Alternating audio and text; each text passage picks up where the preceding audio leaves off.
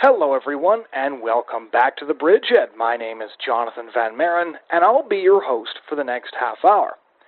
The guest we have today is someone we've had on this show before.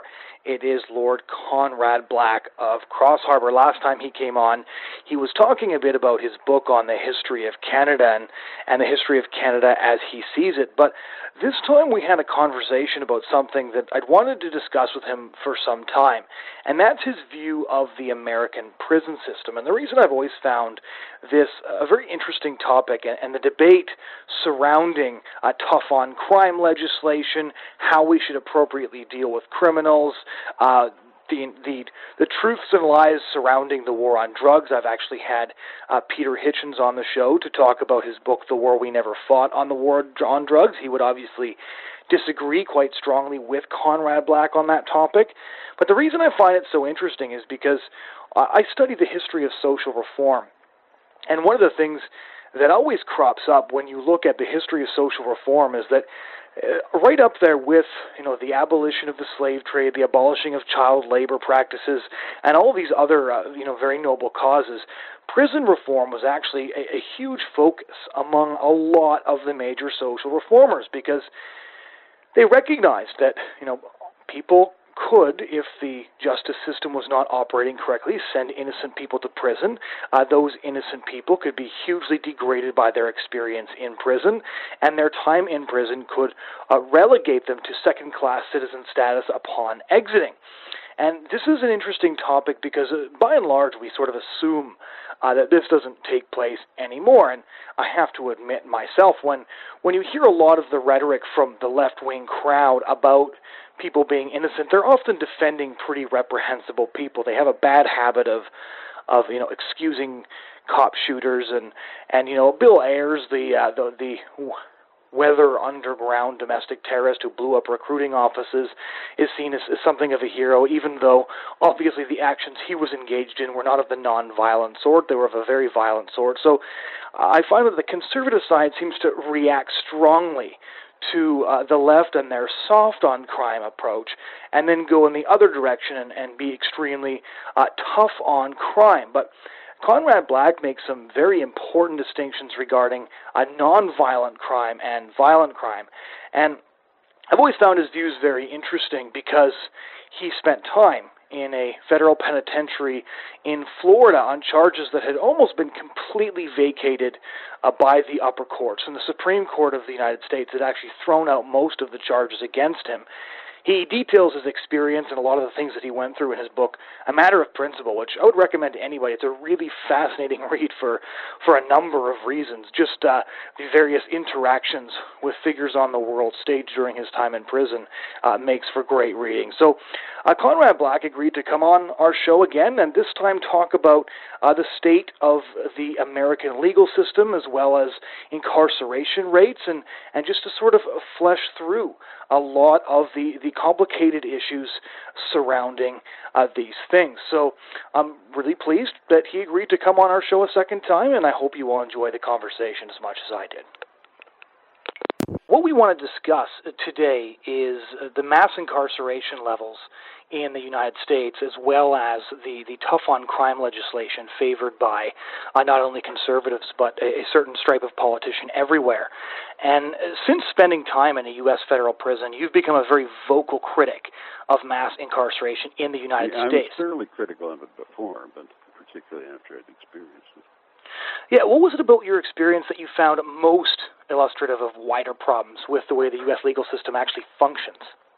Well, I, I you know, like many other people that I met there, I you more committed crimes than you did. I mean, it, my greatest grievance is not with the prison system, although, I, and, and not my personal treatment of it, but uh, the way the system operates. I mean, the prosecutors have a conviction rate of 99.5 percent, 97 percent without a trial, and the reason for that is that the the uh, variance between pleading guilty and the sentence you get if you do that, and not pleading guilty and being convicted, which almost always happens, is so great that people are intimidated. And the reason that people are practically always convicted is because the plea bargain system has been so distorted and corrupted that what happens in practice is that the prosecutors target somebody. They go around to that person's eight closest acquaintances in the activity objected to and say, uh, we want whatever evidence you can recall that will prove that Mr. X committed a crime. And when the eight people say, I don't believe that he did, I have no such evidence, I know him, he's an honest man, he wouldn't do that, they say, well, that's all very nice, but if you don't jog your memory, uh, then clearly a conspiracy to obstruct obstruct justice by the withholding of evidence is in progress, and you will be complicit in it and will be charged.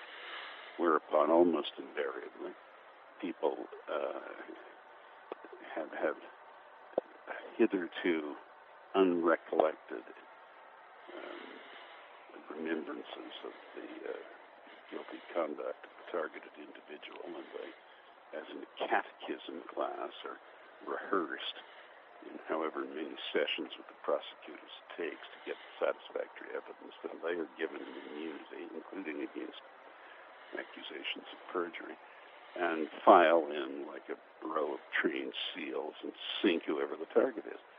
And if, you, if that's how the system operates, you're going to convict everybody you accuse. And that's effectively what happens.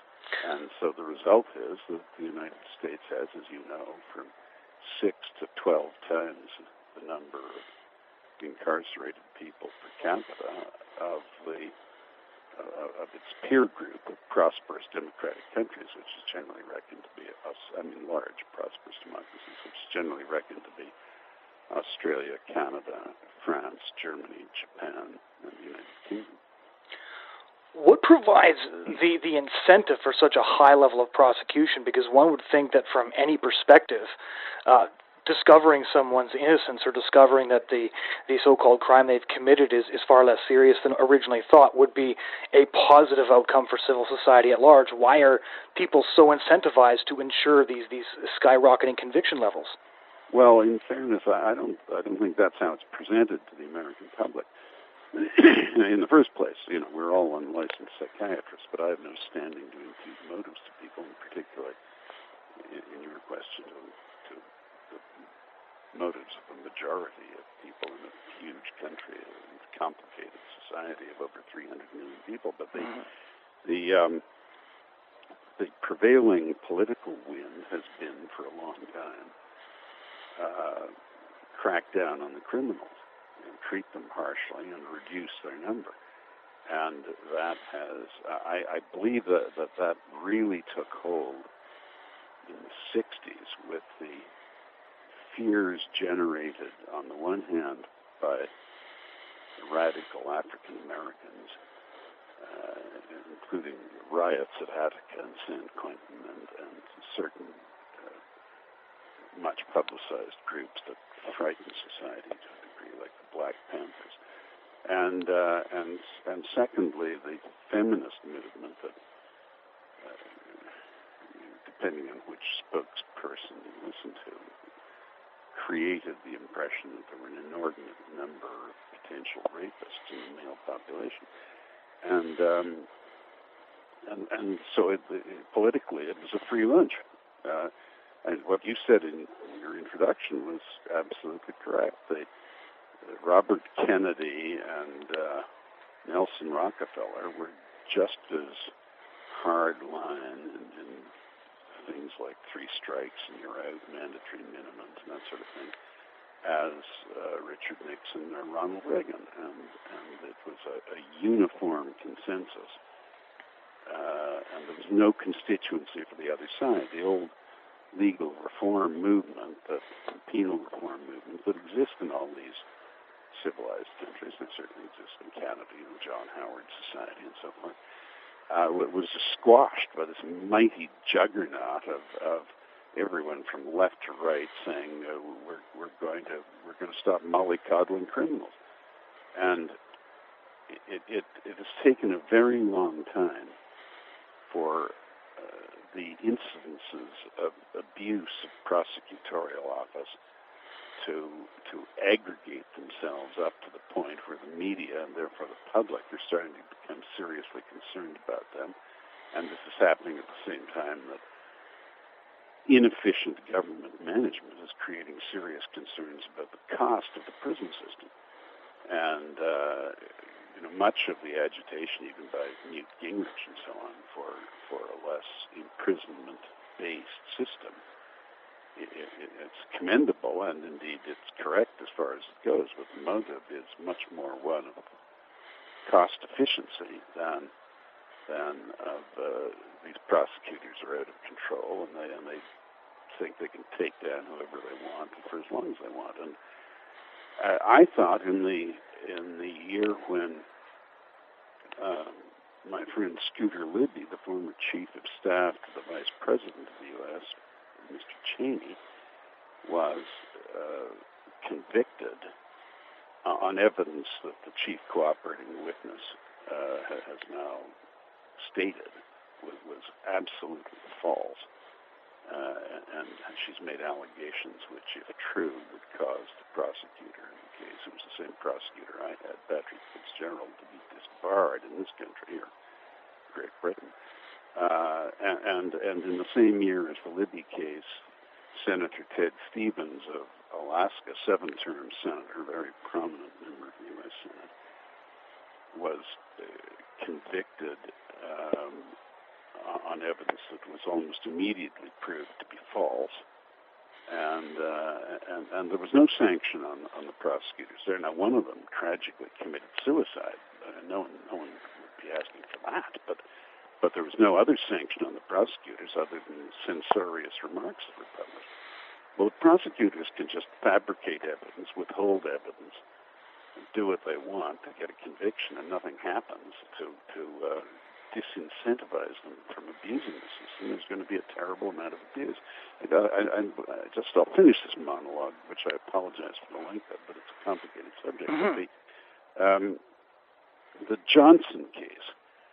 I mean, it's of course one of the most common names in the U.S., so in, in itself it doesn't mean much. But the the actual case I'm referring to uh, was a, a southern states, a Mississippi case, I think, where um, a, a Mr. Johnson was uh, uh, convicted of first degree murder, and he was on death row for 14 years. But he kept using the legal aid system to uh, appeal his conviction and prolong the, uh, the period between sentencing and, and carrying out the sentence, and which which was the death penalty. And he um, it finally came to light that throughout this 14 year period, the prosecution was perfectly aware of DNA evidence that exonerated him, and he was exonerated. And he sued for wrongful prosecution and wrongful uh, imprisonment, and he won, and, and, and the state appealed, and Johnson won the appeal, and the award was $1 million for every year that he was on death row, $14 million. And went to the Supreme Court, thrown out five to four by the great conservative majority in that court, and, and, and their decision was that what was done was undoubtedly shameful, but that the prosecutors were acting in their functions, and any um, any sanction on them would have to be taken by the local bar. Now, I don't know. For all I know, the bar of Mississippi may have done something. I, I wouldn't know that, but but the I mean, I guess obviously, I suppose I should find out. But I think that's beside the point. The real Mhm. issue here is that if if prosecutors can deliberately attempt for 14 years to send a man they know to be innocent to his death, then whether they're disbarred as a result of it or not is, is really beside the point. It, it, is a, it is a very unbalanced system. And so you mentioned the the recourse that, that was sought by Johnson, and people like you actually have the means to seek recourse for false prosecution. From what I understand, uh, from what you've been saying, most people don't have that recourse, don't have the financial means available Most to them. people don't have the means to fight them at all. Uh, American lawyers are, for the most part, extremely avaricious. It, it, it's it's um, And uh, this is not something that's confined to the United States. I have to say that I think in in to varying degrees in all of our Western societies, the legal profession is conducting a cartel, and it is in some respects an abusive cartel. Now, it's certainly a learned profession, and there are many extremely capable lawyers, but there there is a, a fundamental ability to abuse the system by a very powerful and and coherent group when lawyers make the laws and the regulations and legislate them and judge them and argue them. And and they have every stage of the operation and they swaddle it all in this uh, sanctimonious uh, claptrap about the rule of law being all that separates us from the jungle and lower orders of animals and so forth. And I mean, look, there's some truth to that. Of course, we have to have a society of laws, but and the rule of law. But uh, they're using it as a as a cover for endless production of more and more laws and regulations requiring the endless uh, graduation and accreditation of more and more lawyers, between them all taking up a larger and larger share of uh, public activity and, and gross domestic product. And the, the legal profession consumes about 10% of the GDP of the United States, a larger percent than is consumed by healthcare. And, and people can't afford it. They are very expensive. Uh, and I, I only say this because it's a matter of public record. My legal bills were over thirty million dollars. Now, some of them were in Canada and two countries together, but but and I and I had some indemnities. I had to sue to enforce them, so I recovered about half of that. But uh, obviously, that is not an amount of money that most people can afford to pay. Right. And you've you've written extensively on your on your time in, prison in your memoir, and one of the things I was quite interested by is is when you discuss the uh, the quote quality of the inmates that you met, how you were shocked by how some of them were, as you put the as you put it, uh, objectively dodgy people. Many of them uh, were were very recoverable and, and should not have been given the sentences that they did. Uh, what are a few, a few examples of people you you met that were incarcerated for very long amounts of time for crimes that you once compared to, you know, it's the equivalent of chopping someone's hand off for stealing a loaf of bread? I believe you said. Yeah. Well, uh, one of my students got a 20-year sentence for driving a, a, a truck full of marijuana. Now he knew that that it was uh, an illegal substance. He himself was not a user, not a dealer. He said he was merely a driver.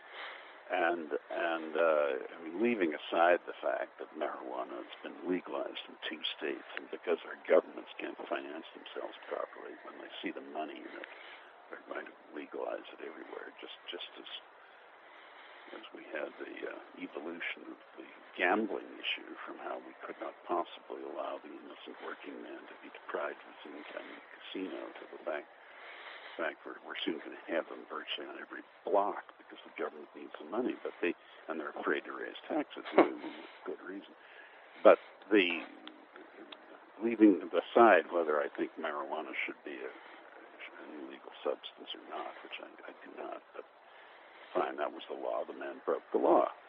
But 20 years for driving a truck with marijuana? I mean, that is, as a, to use the example you raised, I mean, it's of course it's not quite the same as chopping someone's hand off, but it's a very severe sentence.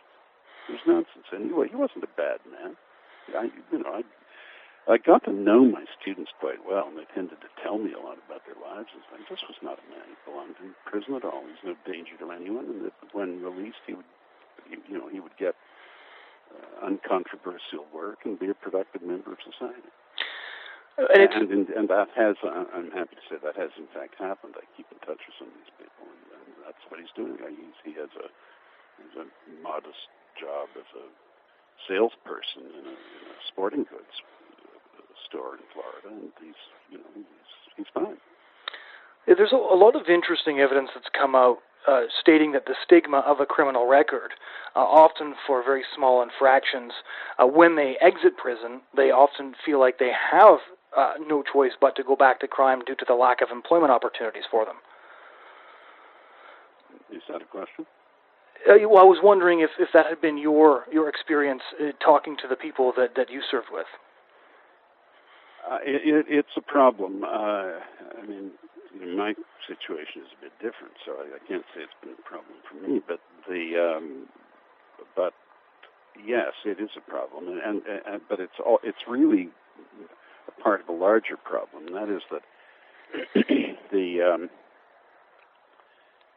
a great many of these people uh, got into the activities that that uh, led to them being prosecuted and convicted.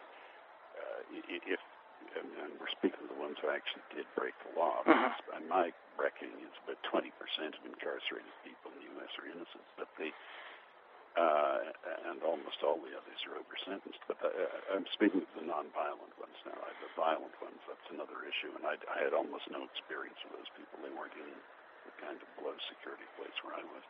But the um, uh, it's not just the stigma. It is that while you're there, they don't really teach you anything that enables you to earn a, a, a living, a livable income in an honest way. Uh, let's just say in a legal way.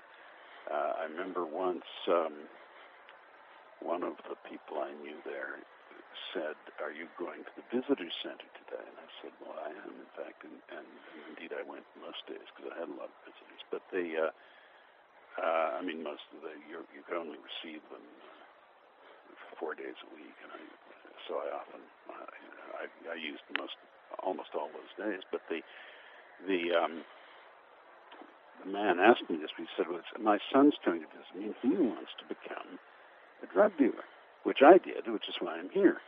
And I'm trying to dissuade him of that. Could, could I bring him over to talk to you and just you know, try and tell him it was, it's not a great idea? Mm-hmm. So I did, and I, I said, the argument I thought of was, I said, look, if you're attracted to that sort of milieu, you know, that kind of demi-monde of those people. And some some people are. A lot of lawyers are, by the way. A lot of police are. They find it kind of fascinating little society in a way.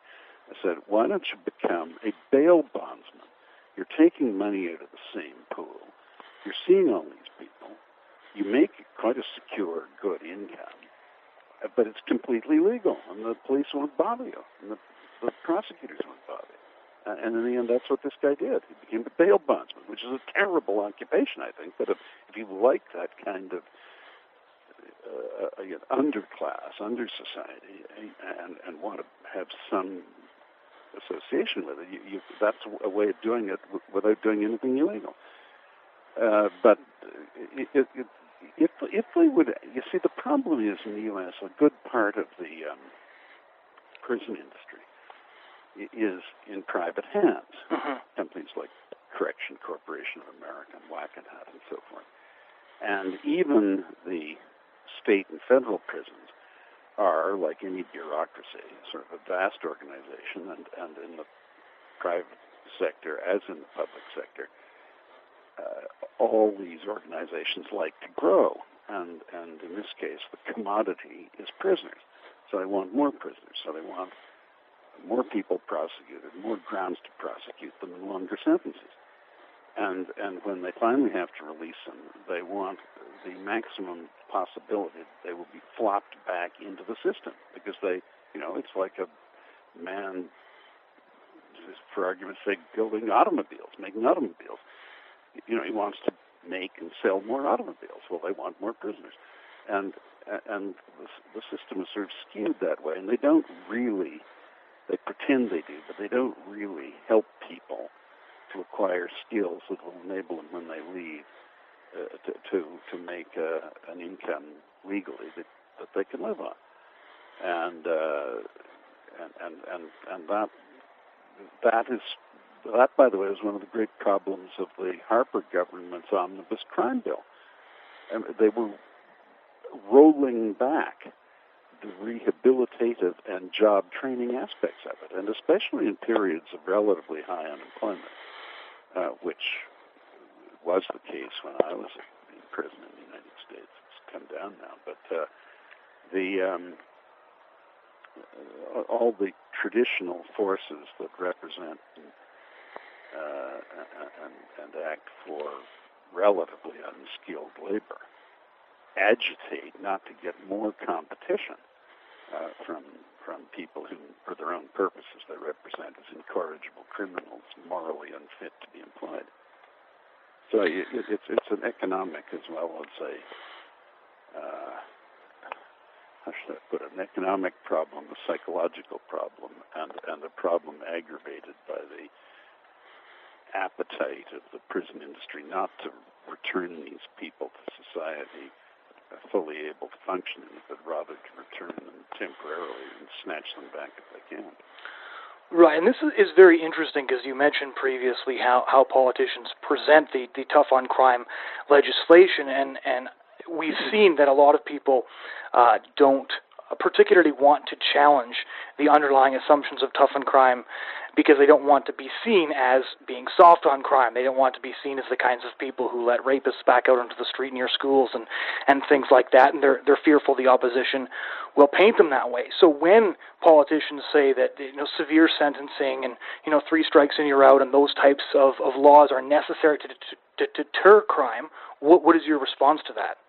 Well, as I've said, I, I first of all I make a distinction between violent crime and nonviolent crime. There is absolutely no question that society has to be, to the maximum degree possible, uh, protected from habitually violent people. Right.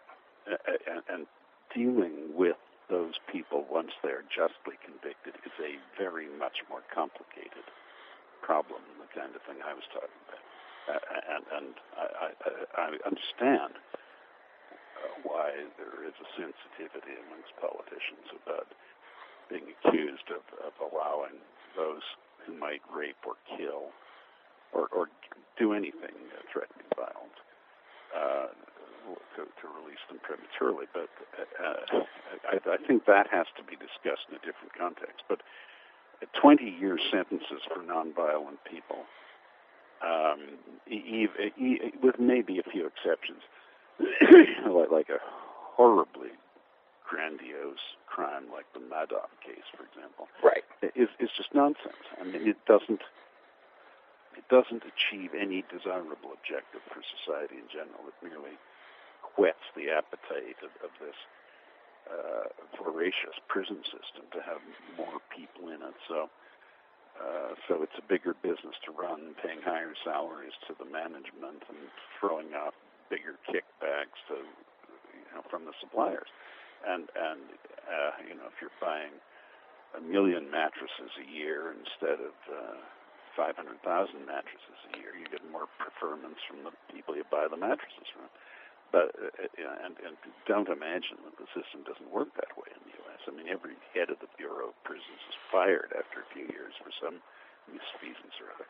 It's a quite a corrupt organization, and I keep finding when I was there, the, they were constantly finding things that had been smuggled in. Well, it's impossible for a visitor to smuggle in anything to someone they're visiting. It all comes in through corrupt prison officials who sell it and supplement their incomes with it. But uh, that, that's um, that's a slight digression. I, I think that there is no great pressure on politicians to say uh, that nonviolent people have to be sent away for maximum sentence. Unfortunately, we got distracted with this nonsense of the war on drugs. It has been a total failure. The United States, when it actually engages in a real war, a military war, normally does very well, and its military are very successful, well trained, and very well armed. Right. But these phony wars, the war on crime, the war on poverty, these these um, seizures, arrogations themselves by politicians of the of the uh, word war, with all that implies in terms of national unity behind a cause, seeking an absolute victory. uh, for things that are not susceptible to that sort of treatment uh, is nonsense. I mean, there was a total war against Japan after they attacked Pearl Harbor, and, and it was a just war, and the Japanese had no business attacking Pearl Harbor and killing thousands of Americans. And uh, but, but the, that isn't like the war on drugs. I mean, the fact is, the whole concept is nonsense, and they've stoked up civil wars in parts of Latin America. And as with prohibition in the 20s, they've handed over this large industry to extremely disreputable elements. But if, if you if you legalized soft drugs and legalized hard drugs with a requirement for addicts to submit to treatment, and if they declined to do it, took them into custody and administered treatment to them humanely. You, you would you would take that business out of the hands of criminal elements, and and you would add greatly to the revenues of the governments, and and and you'd radically reduce the cost of conducting this insane war if in any case has been lost. I mean, we now have drug busts in Mexico where uh, both sides have helicopter gunships, and and uh, eventually the target people escape in submarines and things like this. I mean, it's, it's like a real war, and it, it, it's all nonsense. But it just goes on because the media haven't got around to informing the public that the whole thing is a scam anyway. Uh, but it is.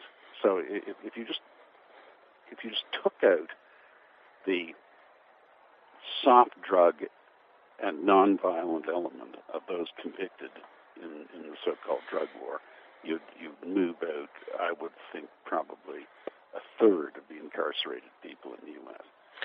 If you train them to do something before you release them, uh, then then I accept it would increase pressure on uh, on on some categories of job holders in that country, but it would add very substantially to the to the hireable uh, and functioning, economically useful part of the population, and, and would be a good thing in all respects. Uh, but as you point out, like a lot of these issues are, are quite complex, and complex issues yeah, don't. they are, and I don't mean to speak of them simplistically. Mm-hmm. But, but the, the, what I said is not so complicated. Once you get into once you get into questions of violence related to drugs and that sort of thing, it gets very complicated, and you have to be extremely careful, and there are no easy answers to it. But the key but is—you know, that is not the number of violent people in American prisons.